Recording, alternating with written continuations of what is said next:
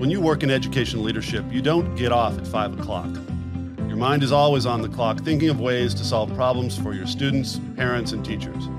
On the Clock is your go-to podcast to learn valuable insights from education leaders across the United States. I'm your host, Todd Dallas Lamb, former White House appointee to the U S Department of Education, and we are now On the Clock. Welcome back to On the Clock with Todd Dallas Lamb. I am your host. Today, we have a bit of a different show. For those of you who have listened to uh, On the Clock for the last few years, we, we, we thank you. We've, we started this show uh, in, in an effort to actually talk to superintendents at the very beginning of the pandemic who were dealing with school closures and all of the complications that went into how you educate students from outside the classroom. And that has been an incredibly engaging conversation, and it's morphed into many, many topics. We've done fifty or sixty shows now. And recently, I was having a conversation about the after effects of, of the shutdown. And they're pretty well known now, and they go like this. We, we shut down schools. We put kids in the home. We tried to educate them as best we could through the computer. And now we have three things that are really haunting American education in this country. And one of them, you know, is is obviously learning loss. Everybody concedes that the assessment scores are, are much lower than they were before the pandemic. And then mental health, which we've done three episodes of, on mental health on this show. fifty-one percent uh, ideation, suicidal ideation amongst adolescent girls. And I've never seen a topic rise more quickly in, in K twelve education than mental health has. And then chronic absenteeism. Uh, it, it might surprise people to know, the uh, New York Times recently reported that in twenty twenty-two, there are seventy-five million students in America. And in twenty twenty-two, fourteen point seven million were chronically absent in American education. And I was talking to somebody really smart on the topic, uh, a woman by the name of Kathy Lane here in Annapolis, who is an, a lifetime educator. And, and she said that this really boils down to engagement. And it makes sense, right? If you're not going to school, there's something that isn't drawing you to school. And for me, it, it was a number of things. Um, and one of the areas of education that I uh, have really thought has been lacking, and and, and I, I, I looked up the New York Times, or the Los Angeles Times reported recently that the half of the arts teachers in Los Angeles Unified School District were fired in two thousand nine, and it hasn't gotten any better, and it's the same way across the state, and I think probably very similar across the country. So I thought, let's talk to somebody who might know a little something about the arts, and I decided to call my old friend Billy Bob Thornton, uh, award-winning actor, writer, director, songwriter. Billy, thank you for being on the show. Well, thanks for having me on your show. Good to see you, Todd. It's great to see you, and I really appreciate uh, you joining this conversation, and I think it's important. I'm sorry for the long introduction, but I, I felt like it was worthy of explaining it a little bit. So I met you at a little place called Harry Brown's in Annapolis four years ago. And the thing that I came away with was just uh, how interesting you are. You know, somebody once told me, don't ever meet your hero because they'll always disappoint you. You actually went the complete other way. And I'll tell you why. It wasn't just because you're an actor and you've been in some of my favorite films. Uh, it was because you talked... In an hour, we talked about baseball. We talked about friendships. You have some incredible friendships around the country. Um, we we talked about your love of baseball, and you started out in high school. You probably, that's where you thought you were going, wasn't it? Was you going to be a baseball player? Well, I thought it was going to be either in a rock and roll band or baseball because those yeah. were the two things I did. I started at nine years old having a band and uh, played played ball from the time I was able to throw any kind of ball. And my dad was a high school basketball coach and a history teacher. And my mom had been uh, an English major in college. And uh, so it was a pretty interesting life. And my dad was an old school coach. I mean, he was more like uh, the Bear Bryant, Bobby Knight. yeah. Kind of guy, you know, you know what I mean? Yeah. So, um, So I, yeah, baseball was the thing for me. Baseball and music were the things for me that elevated me in terms of my social life because I was sort of an outsider. I I was raised in a tiny little town called Alpine, Arkansas. I had one hundred ten people. And when we moved into Malvern, Arkansas, it had about nine and a half thousand people. So for us, that was a city.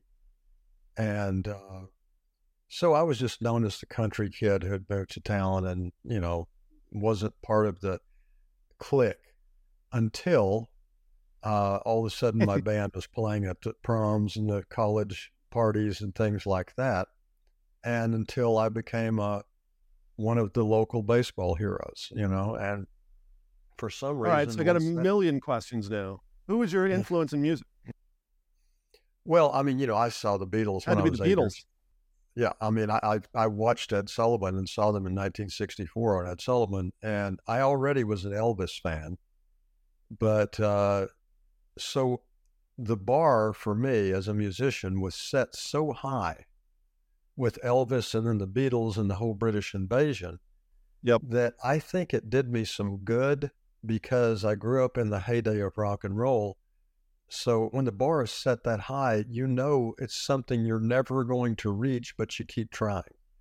So I think I had, uh, I think I was born with it to an extent, but also just the things that I was trying to achieve were so unreachable. And I'm not saying... actually unreachable, but I mean, there's a lot of difference in, you know, wanting to be in the Beatles or wanting to be Bob Gibson and just wanting to be some guy. Mm-hmm. You know what I mean? Yeah.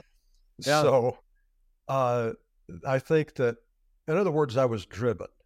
And I, I think uh, to this day, I look at everything I do, whether it's making a record or uh, touring, Uh, in front of live audiences, which is how we met, and um, or uh, making a movie, writing, uh, any of it.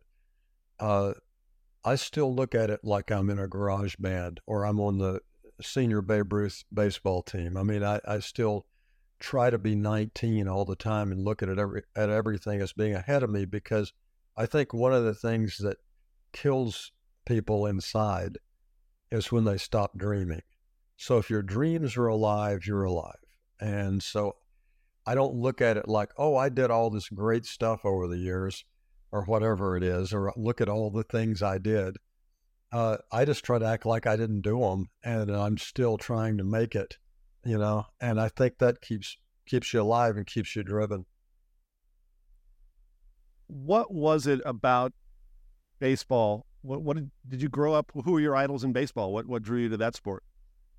Well, anybody in Arkansas was a Saint Louis Cardinal fan. So uh, right, I, yep. I, and it's, you know, it, all the other teams can have a, a an ironic thing about bleeding something. You know, I bleed Dodger blue. I you know, I, whatever. I, I bleed whatever colors those are. The Padres, the the A's wear. I don't know, but. Uh, But with the Cardinals, you just have to say, I bleed Cardinal red. But everybody there, because in Arkansas, we had no professional teams of any kind.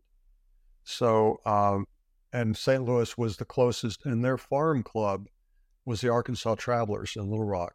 So we saw a lot of the Cardinals come through there on their way up. And uh, yeah. So the guys that I, you know, my he- early heroes were, you know, Bob Gibson, uh, Wiley.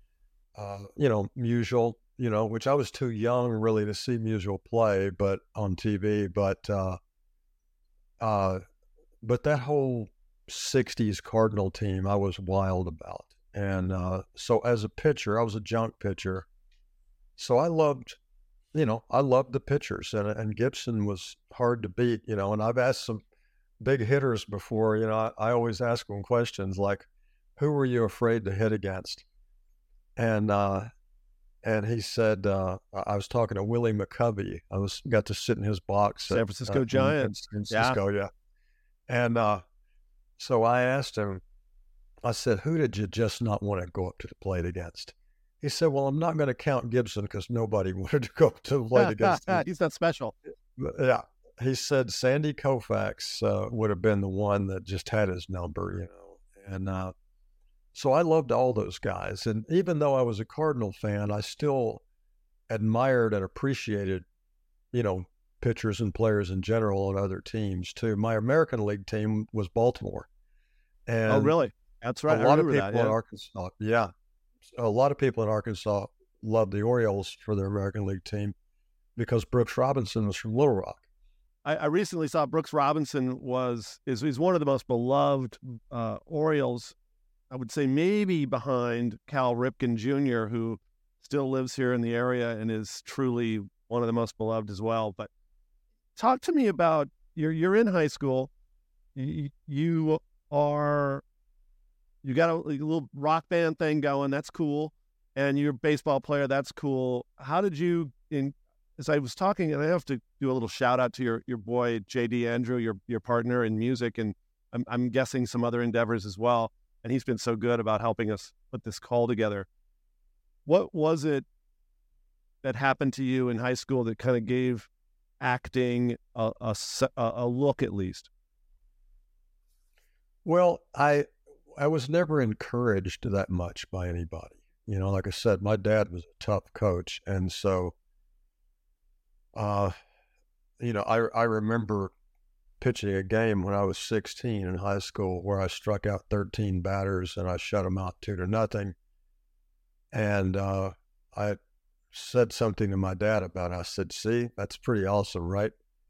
And he said, uh, I know exactly where this is going. He said something to the effect of, not quite good enough. Should have been sixteen yes. strikeouts. I mean, you know, it was, he was that kind of guy.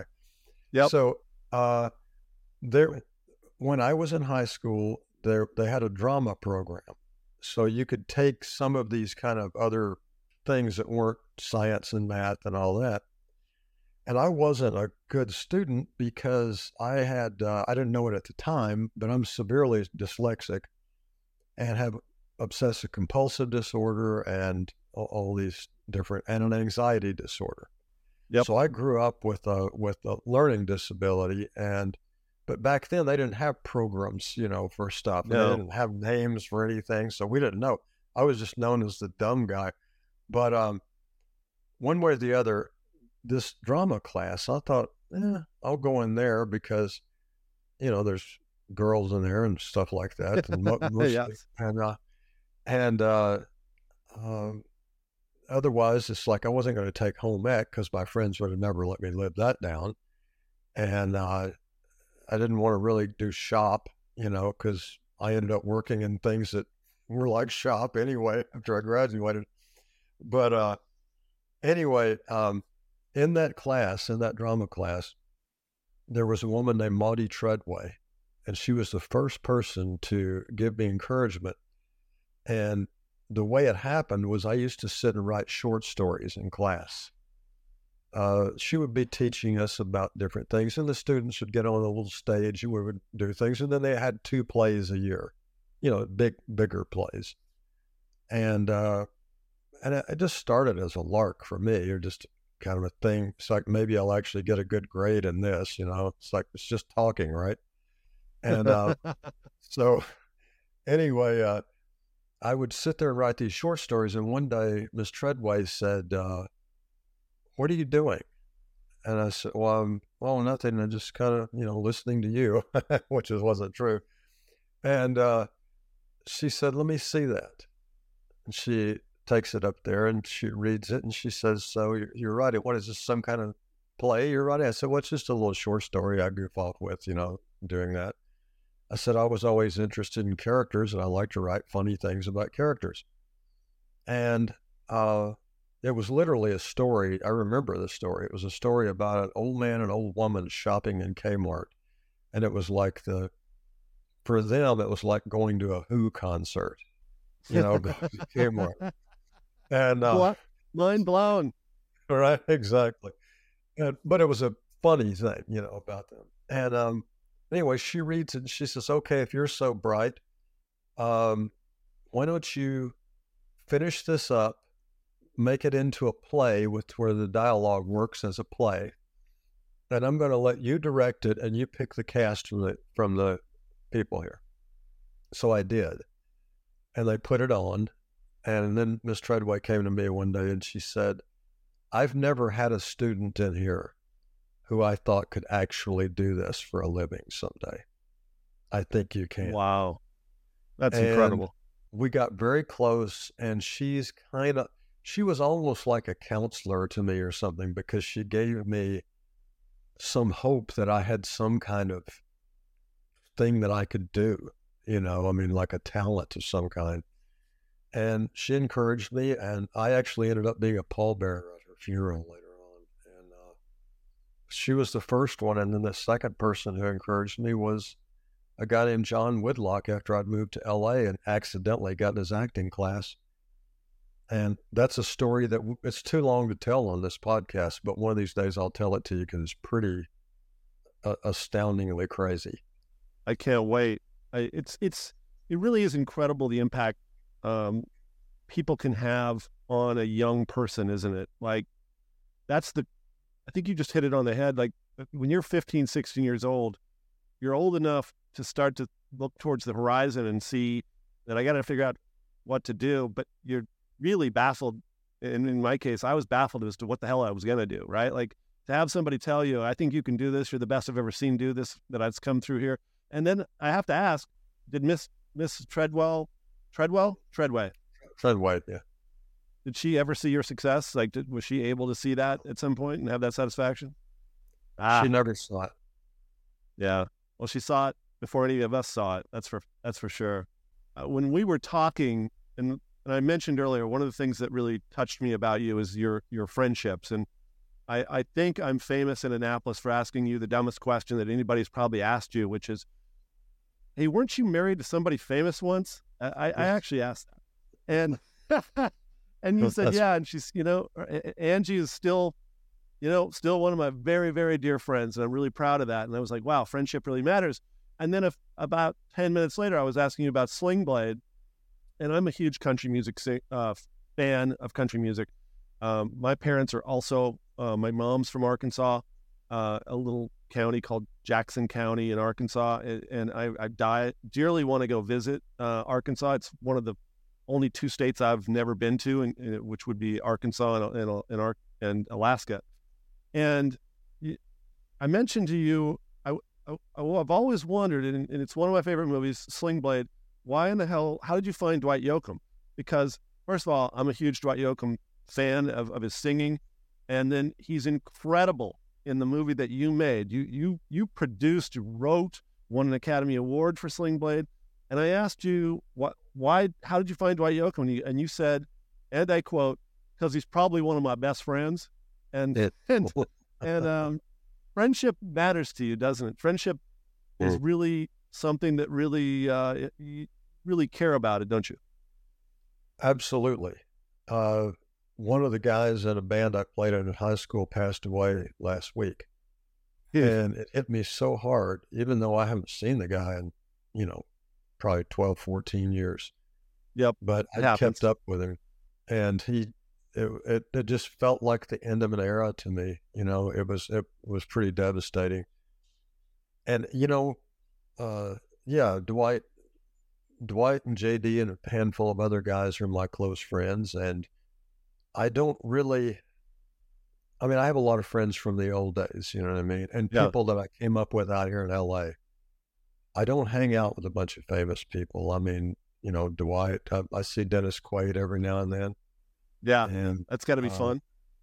Yeah, and those, you know, those guys, uh, probably more musicians than actors, but I barely hang out with actors. Uh, but friendship is a, I mean, that's what keeps you going, really. I mean, if you don't have anybody to bounce things off of and people to talk about things that are where you have similarities and the same hopes and dreams and things like that, it kind of leaves your life empty, you know? I I mean, when I get back to the original point of our conversation, like, I went to school for as much as anything to go hang out with my buddies that were at school. And, and um, you know, you probably were better at it than I was. I, I liked girls, but I didn't know how to talk to them very well.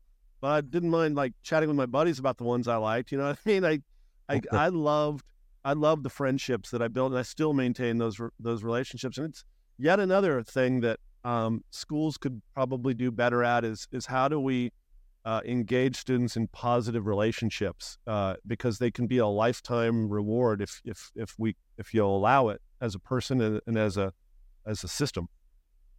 Oh, absolutely. I mean, I, I'm not saying that that science and math and all these subjects in school are not important. Not, they're obviously important, but it's not like, you know, you go hang out with your buddies and, you know, talk about algebra much, you know, I mean, it's like you, yeah.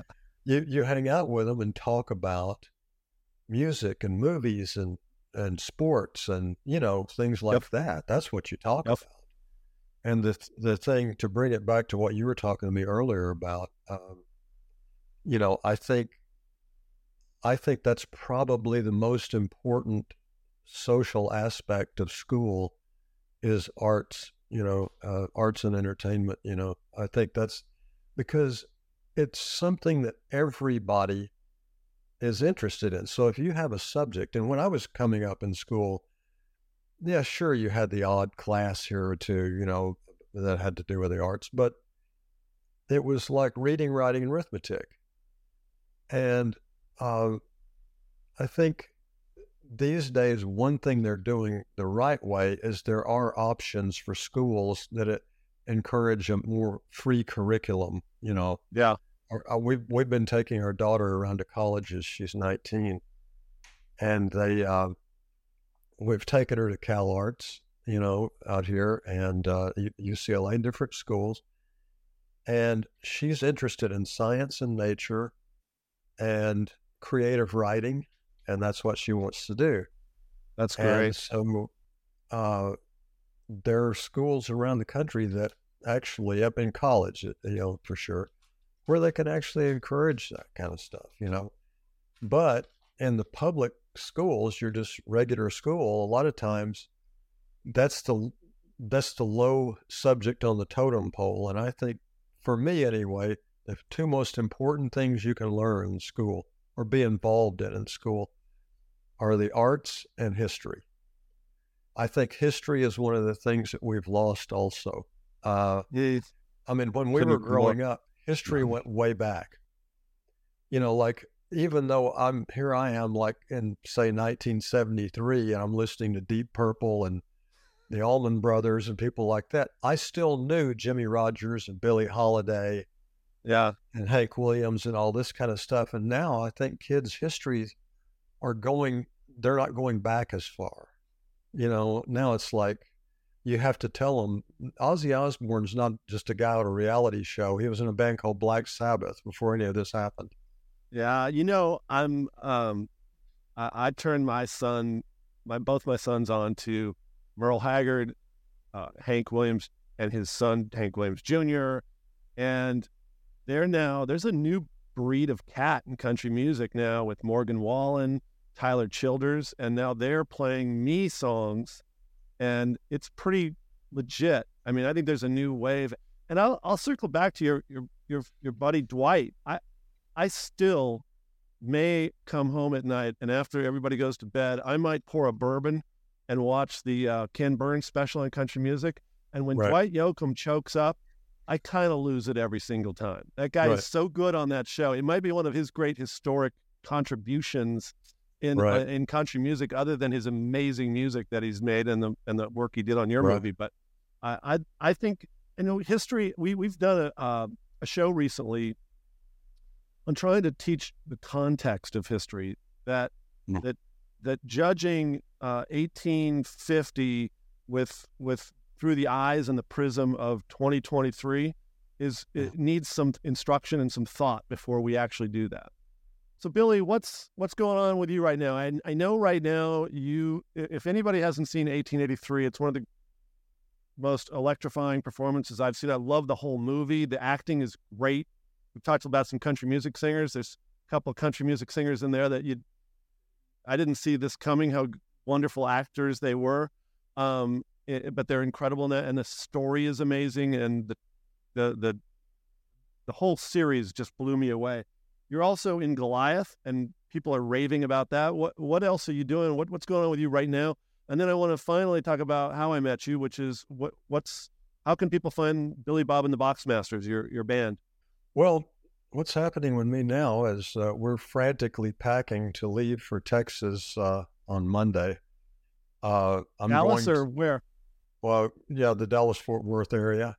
And uh, so I'm going to be starring in Taylor Sheridan's new uh, series called Landman. And it's about the oil business in Texas, out around Odessa out there. So it shows yep.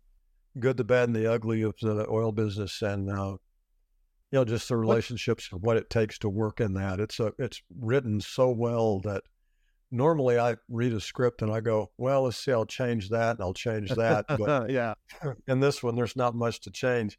Uh, Taylor is a wonderful writer, and uh, I loved working with him in eighteen eighty-three, and it's, it's been really, really good. What year so, is it set in?